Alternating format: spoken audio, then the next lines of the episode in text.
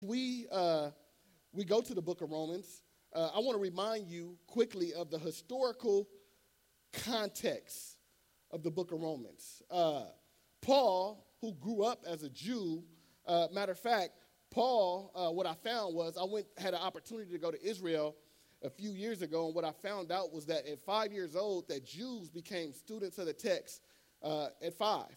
And so at five years old, what they would do is uh, they will begin to learn the Torah, the first five books of the Bible, word for word. So when they come to their 13th birthday and they come before a bar mitzvah, they have a bar mitzvah in the community amongst their family and other people within their community, and they will quote uh, the Torah, the first five books of the Bible, word for word. And so Paul, being a Jew, he understood um, the text. He understood their, their, their concept of the Judaism religion that came from the Jewish background. He was an expert on it.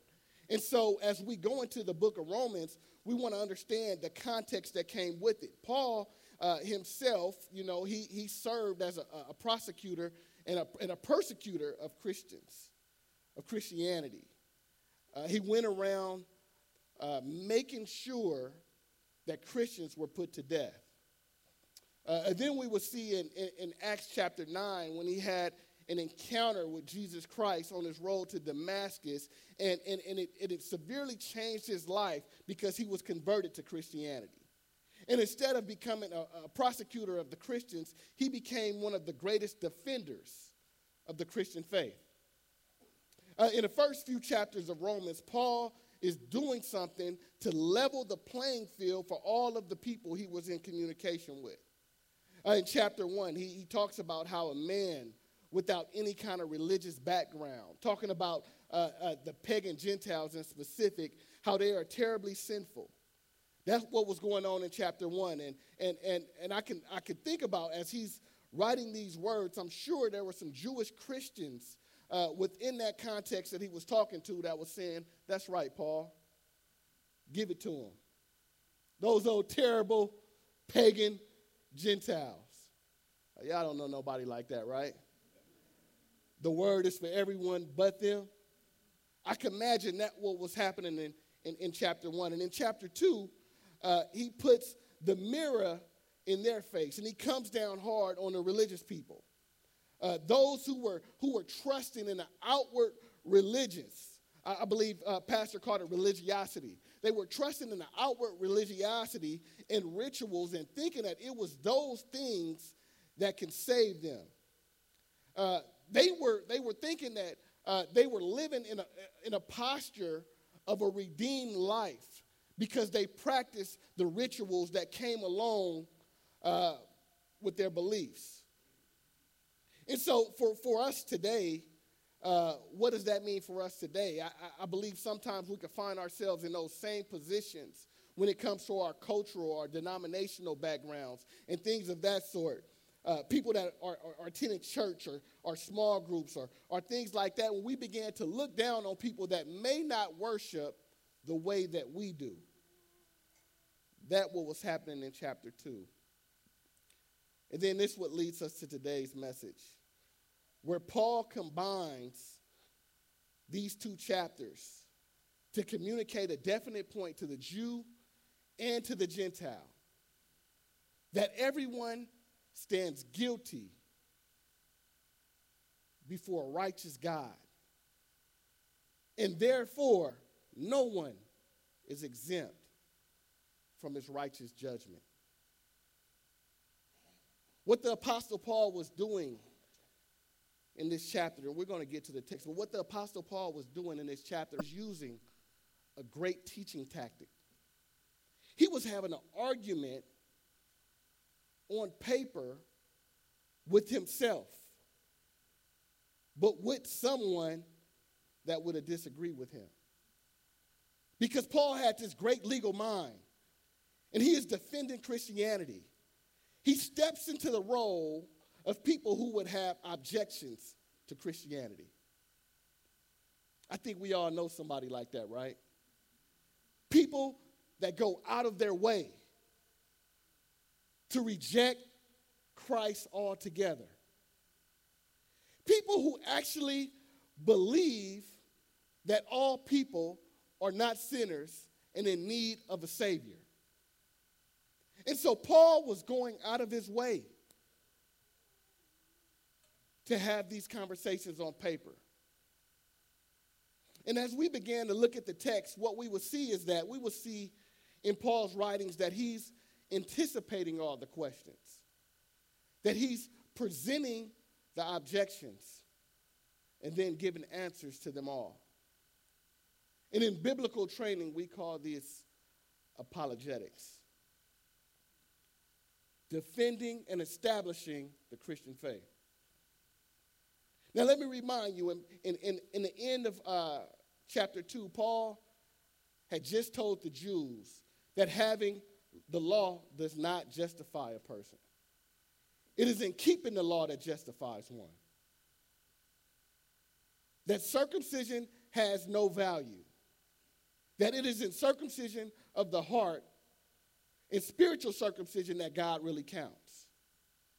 Therefore, if a person is really walking after the Spirit, though he may not have the physical right of circumcision, that God still counts what is in his heart.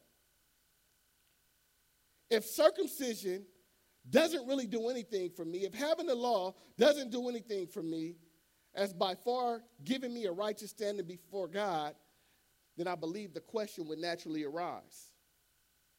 And this is what leads us to chapter 3. If you have your Bibles, let's read.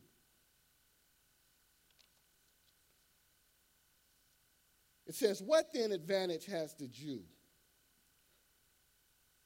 Or what, or what value, what is the value of circumcision? Much in every way. To begin with, the Jews were entrusted the oracles of God. What if some were unfaithful? Does their unfaithfulness nullify the faithfulness of God? By no means. Let God be true and everyone were a liar.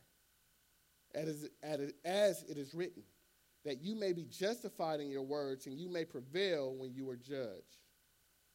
But what if our unrighteousness serves to show the righteousness of God? What shall we say? That the judge is unrighteous to inflict wrath uh, on us? I speak in human form. By no means. For then, how could God judge the world? But if through my lie God's truth abounds to his glory, why am I still being condemned as a sinner? And why not do evil that good may come? As some people slanderously, slanderously charge us with saying, their, condemn, their condemnation is just. And so as we see, we see questions going back and forth. There was, there was a few questions, and Paul uh, was anticipating these questions. He was anticipating the objections, and then he began, began to give answers to them. And the first one he says, the first question he has is, What advantage is it to being a Jew? You just told us in the end of chapter 27 that uh, there is no, there is no, uh, the circumcision doesn't do anything special for you. Um, if I, if I, the, the, if I haven't been circumcised at the heart, and earlier in chapter 2, you said there's no partiality uh, with God. And so they asked a legitimate question What is the purpose of being a Jew? What advantage is it? So uh, if we, if Paul gave one answer in verse 2, he said, much in every way. To be a Jew meant that you had the beneficiaries of the covenant with God Himself. That you were the race through whom the Messiah would come. And Paul says every way, but he focuses on what he considers to be the greatest advantage of being a Jew. Paul said, You've been entrusted with the oracles of God. The word oracle is a special word that means finished, written down, revelation of God. Paul is saying that the Jewish people have the very words of God, and basically, because they have the very words of God, they've been given the advantage of other people. Because they have the very words of God, they've been given an advantage to walk in understanding and to walk in the wisdom that God gives us. and that God gave them as followers of Christ.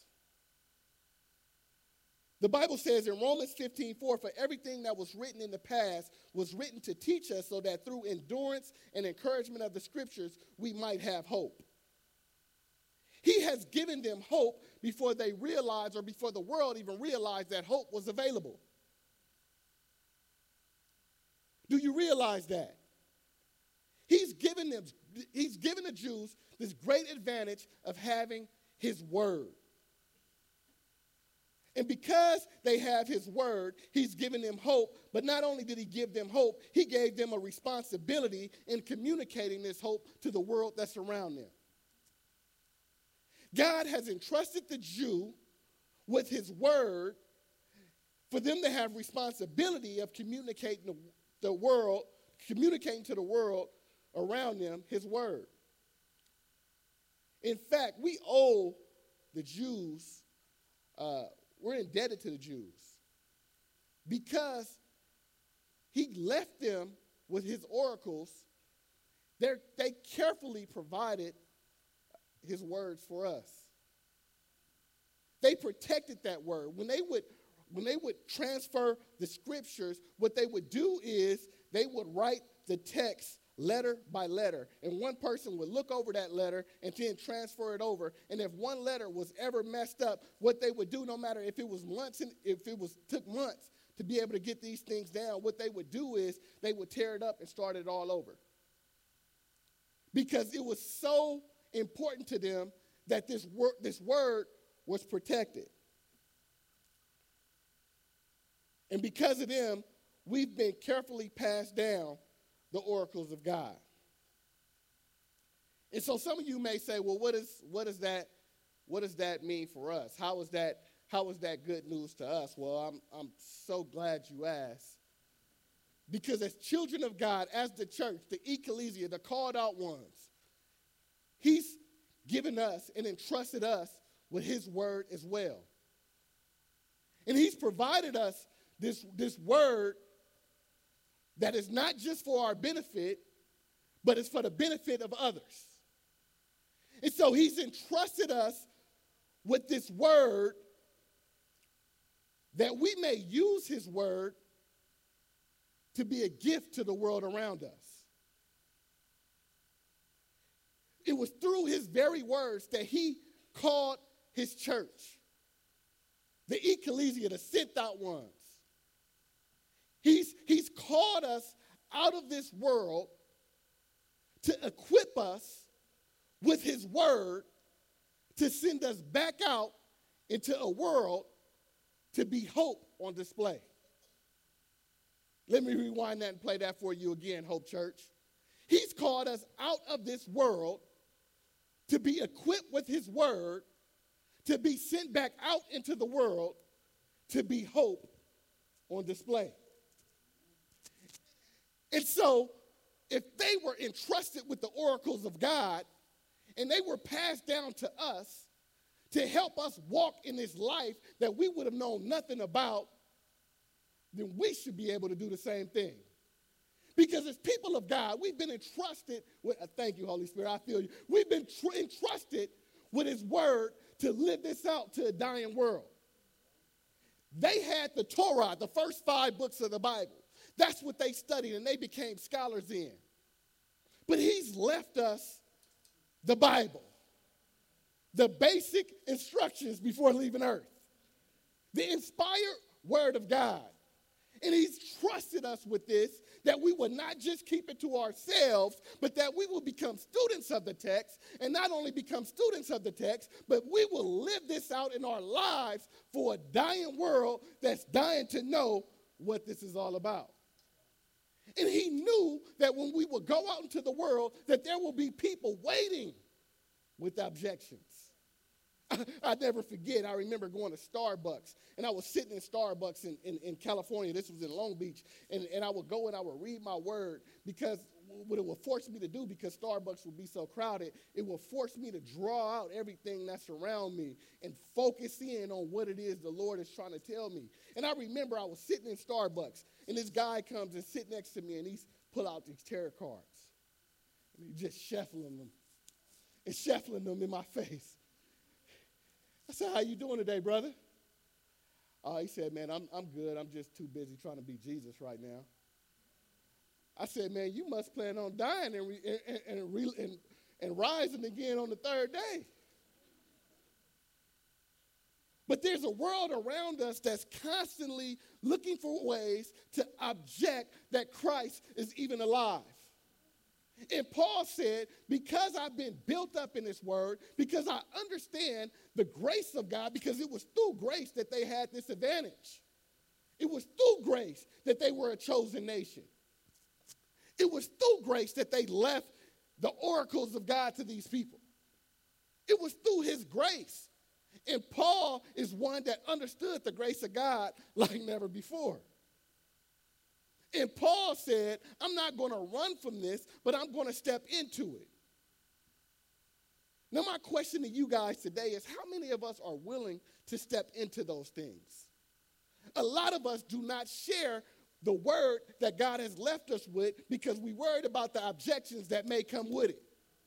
Well, I'm not the pastor. I, I, I, I don't know the word like that. Well, we've been called to this thing called Christianity. And if we've been called to this thing called Christianity, then we should be willing to step into it. And so Paul said, I'm not going to run from this. I'm going to exercise this apologetic. I know what culture I'm dealing with. I know everything that I'm dealing with that's before me. And so I'm going to step into it. And so here, here it is. Church, we've been called out to be sent back. when the missionary uh, uh, Stanley Jones met Mahatma Gandhi, he asked Gandhi, though you quote the words of Christ, why is it that you appear to be so adamantly reject him as a follower? And Gandhi replied, he said, Oh, I don't reject Christ. I love Christ. It's just that so many of you Christians are unlike him.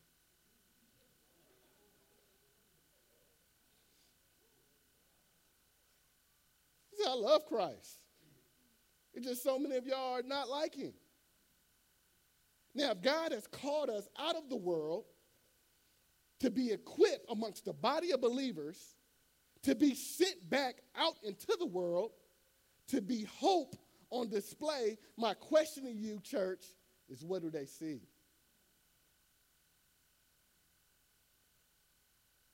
And so the, the, the, the call to Christianity should not make us feel superior to anyone.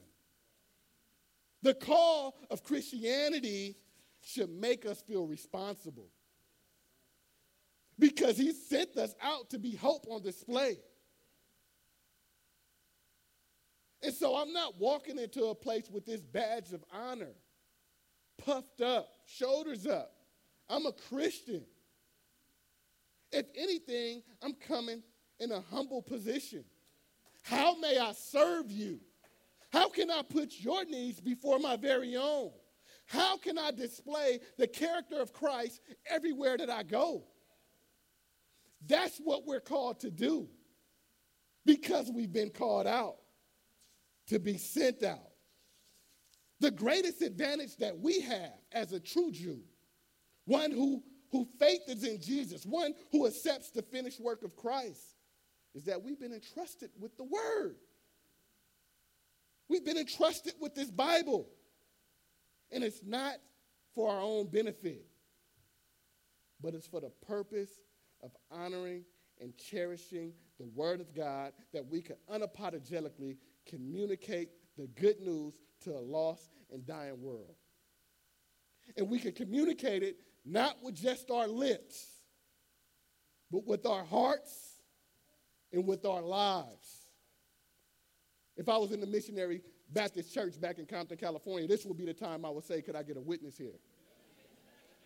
Because God has called us to be a light unto the world. to be the salt, to come into company with people that may not follow Christ, and it be something about you that makes them thirsty for more. Not, uh, them Christian folks. Want nothing to do with them? Them Christian folks. But the Bible tells us in Luke 12 48, to whom much is given, much is required. And from him who they've been entrusted much, they will demand more. Because we've been entrusted with this word, because we stepped out on a limb and said that we believe it and gave ourselves the, the, eh, the adoption into the family of Christianity, then there is much required of us. He demands more of us. And I can just imagine Paul writing these questions. He says, So what if, what if some were unfaithful? Which all Jews didn't believe. There were many who renounced any religious belief. He says, Does their unfaithfulness nullify the faithfulness of God? Paul replies, By no means. Let God be true, though everyone were a liar. That you may be justified in your words and prevail when you are judged. He quotes scripture right out of Psalm 51 when David had an adulterous relationship with Bathsheba, and even though David sinned against man and man was the victim, David realized that his ultimate sin was against God, and therefore he expected God to rebuke him and was willing to accept whatever verdict came along with that. Because David knew that God's word was true and it was just. A one word synonym for truth is reality. Justified means to be proven right. And what Paul is saying that God's authoritative word is reality, and it will prevail in judgment. Man will not be judged by what men say. That's why we adopted a saying in my house that what man have to say about me is none of my business. Because man don't have a heaven or a hell to put me in. And so whatever man has to say, I don't care because I can't be judged by what man say anyway.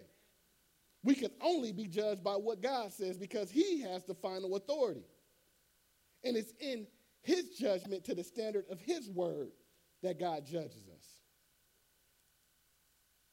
And so what Paul is saying that uh, this is the way things really are. And the way things that really are is what God says in his word. Uh, what man says isn't. Paul is saying that sin is what God says sin is. That salvation is what God says salvation is. That salvation is received by the way that God says that salvation is received. That heaven or hell is what God says it is. That the final judgment lies on him. And he's saying that that is reality. And anything that disagrees with that reality, based on the word of God, is a lie straight from the pits of hell. So, what is ultimately being declared is that when God speaks, that he is right. That he is justified in his speaking. He is righteous in his judgment. And so it goes on to say, but what if our unrighteousness serves to show the righteousness of God. What shall we say? That God is unrighteous to, to inflict wrath on us? I speak in human way. By no means. For then, how could God judge the world? But if through a lie, God's truth abounds to his, to his glory. Why am I standing being condemned as a sinner? And why do evil that good may come?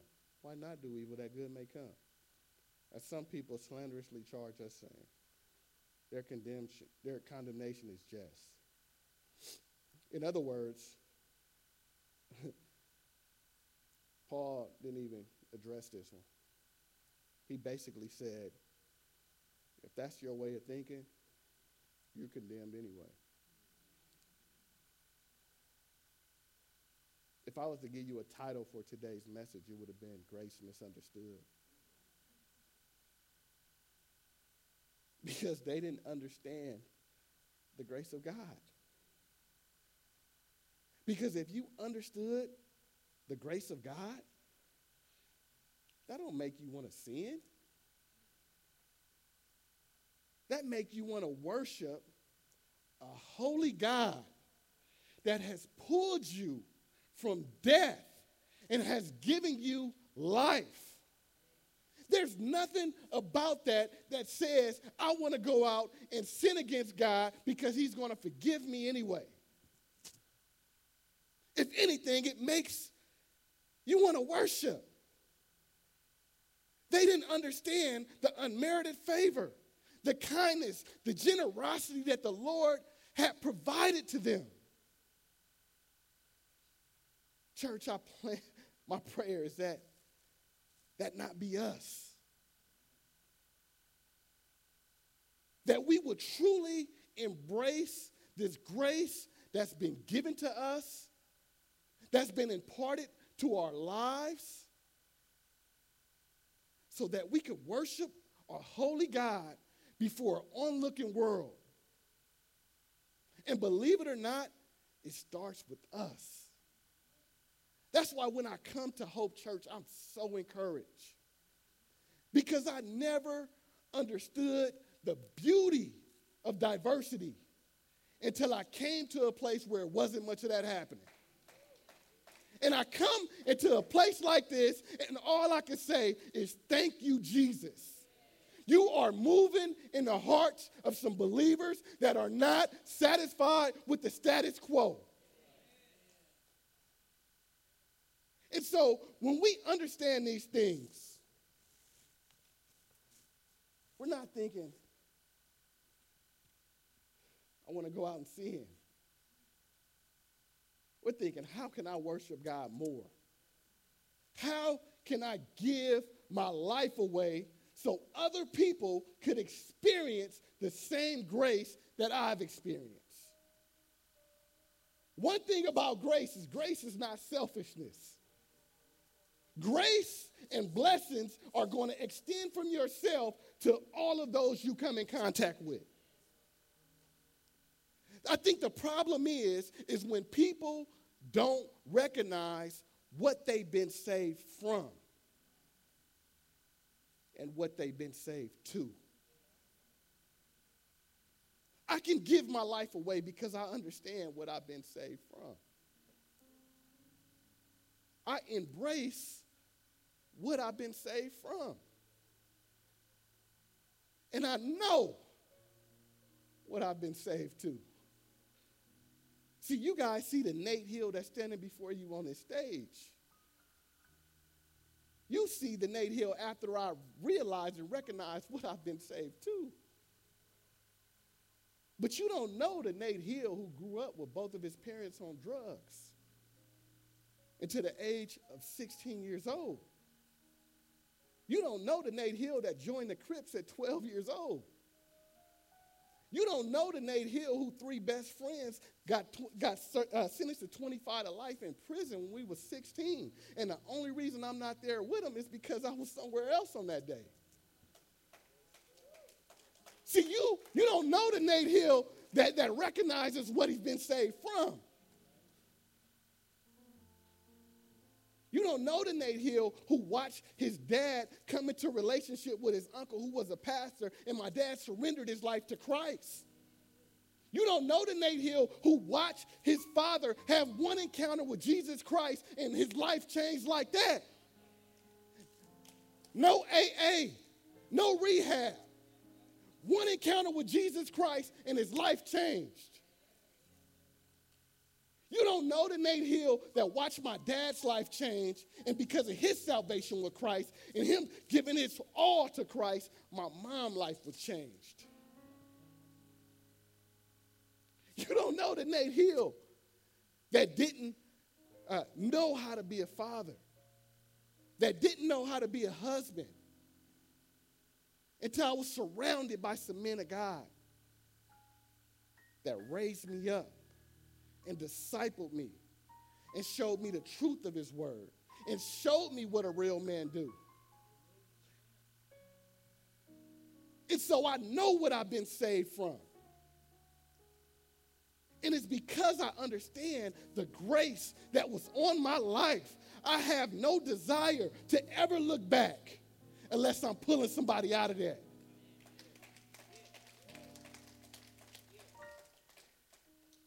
And so you you want to know what you've been saved to as believers in Christ. This is what you've been saved to.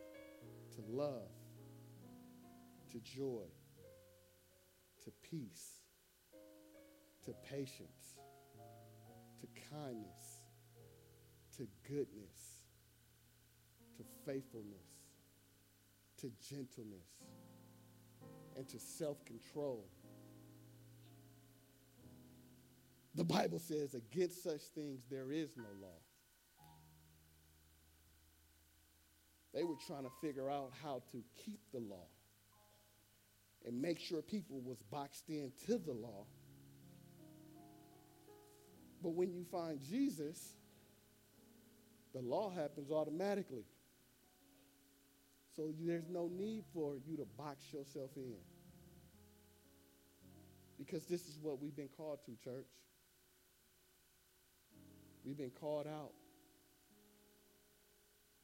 to be equipped for the work of the ministry that the kingdom may be built up. You know, there's, there's two kind of preachers. There's preachers that make much of themselves, and then there's preachers that make much of Jesus. There's two kind of Christians. There's Christians that make much of themselves, then there's Christians that make much of Jesus. Because I've understood what I've been saved from.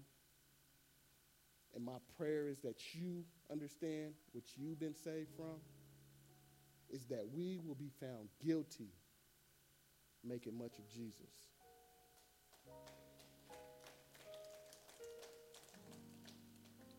Let me pray for us. Father God, we thank you for this day. We thank you for your word. Father, we thank you that you have called us out of darkness and brought us into your marvelous light so that everywhere we go, dark places are lit up because you sent some Christians there. Father, we thank you for Hope Church. We pray for this leadership because they're doing something that is unfamiliar to a surrounding community. While people may not understand, I pray that they are drawn here. That you can break down walls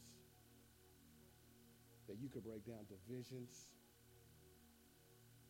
that through relationships, through proximity to one another,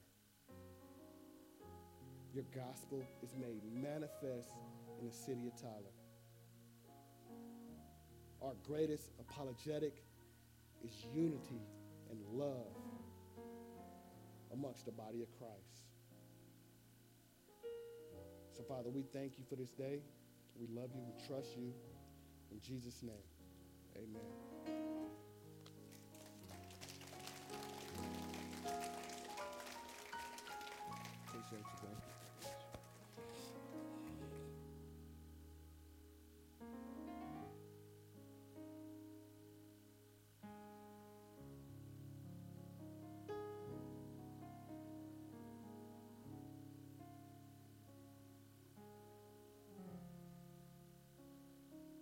We thank God for, uh, listen,